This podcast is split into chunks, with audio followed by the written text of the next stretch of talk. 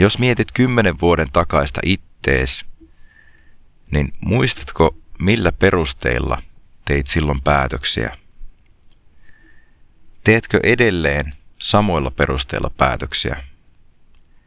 On aika todennäköistä, että kokemukset ja valinnat on muokanneet sun näkemyksiä. Perspektiivi ei pysy samana edes yhden ihmisen sisällä, kun aikaa kuluu ja kokemukset virtaa. Perspektiiviä voi kuitenkin tavoitteellisesti muuttaa, jos tulokset ei ole ollut halutunlaisia. Erityisesti jos tilanne on sama kuin ennenkin, etkä vieläkään ole tyytyväinen, niin silloin on korkea aika kokeilla jotakin uutta ajattelumallia, opiskella jotakin, lukea jotakin, kuunnella jotakin ihmistä, joka on yrittänyt sulle jo vuosikaudet sanoa, että sun kannattaisi ehkä muuttaa sun lähestymistapaa. Jos kaipaat jotakin suurta muutosta, mieti mikä yksittäinen teko saisi aikaan suurimman vaikutuksen. Mikä on se aita, joka sua pidättelee? Mitä on ne muurit, jota sun pitää murtaa?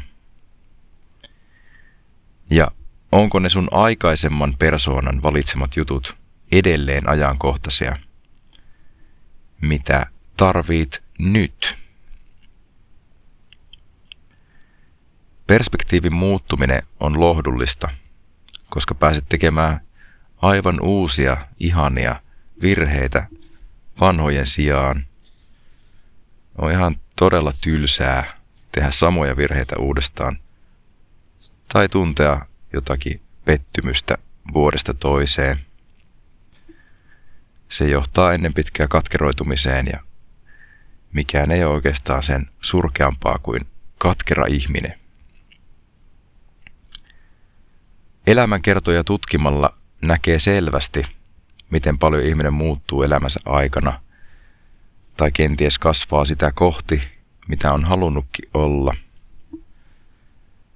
Ne lähtökohdat on monesti tosi tosi erilaiset ja jopa tosi yllättävät, että jos tutkii vaikkapa jonkun suositun artistin elämänkertaa, niin se lähtökohta on monesti – aika yllättävänkin kummallinen siihen nykytilanteeseen nähden.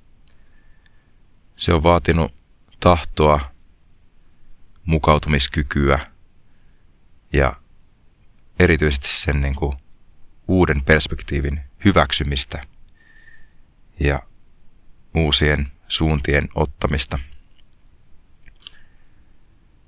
Saavutetut taidot muuttaa perspektiiviä – saavutettu asema muuttaa perspektiiviä.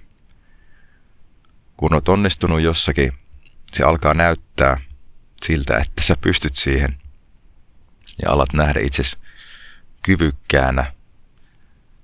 Ja se tavallaan muuttaa myös sitä käsitystä itsestä, tulee mahdollisesti itse luottamusta ja sitten tavallaan siitä uudesta pisteestä jossa olet, niin alat jo tavoitella seuraavaa. Sanotaan, että raha ei muuta ihmistä, vaan paljastaa todellisen luonteen. Millaista elämää sä eläisit, jos sulla olisi vielä paljon paljon enemmän rahaa kuin nyt? Minkälainen sä olisit, mitä se muuttaisi? Olisiko se radikaalisti erilaista? Ja jos olisi, niin onko se raha sen, sen muutoksen arvoinen? Loppuun kysymys. Miten sun päätöksenteko eroaa kymmenen vuotta nuoremman itses päätöksenteosta? Ja onko perusteet vaihtuneet?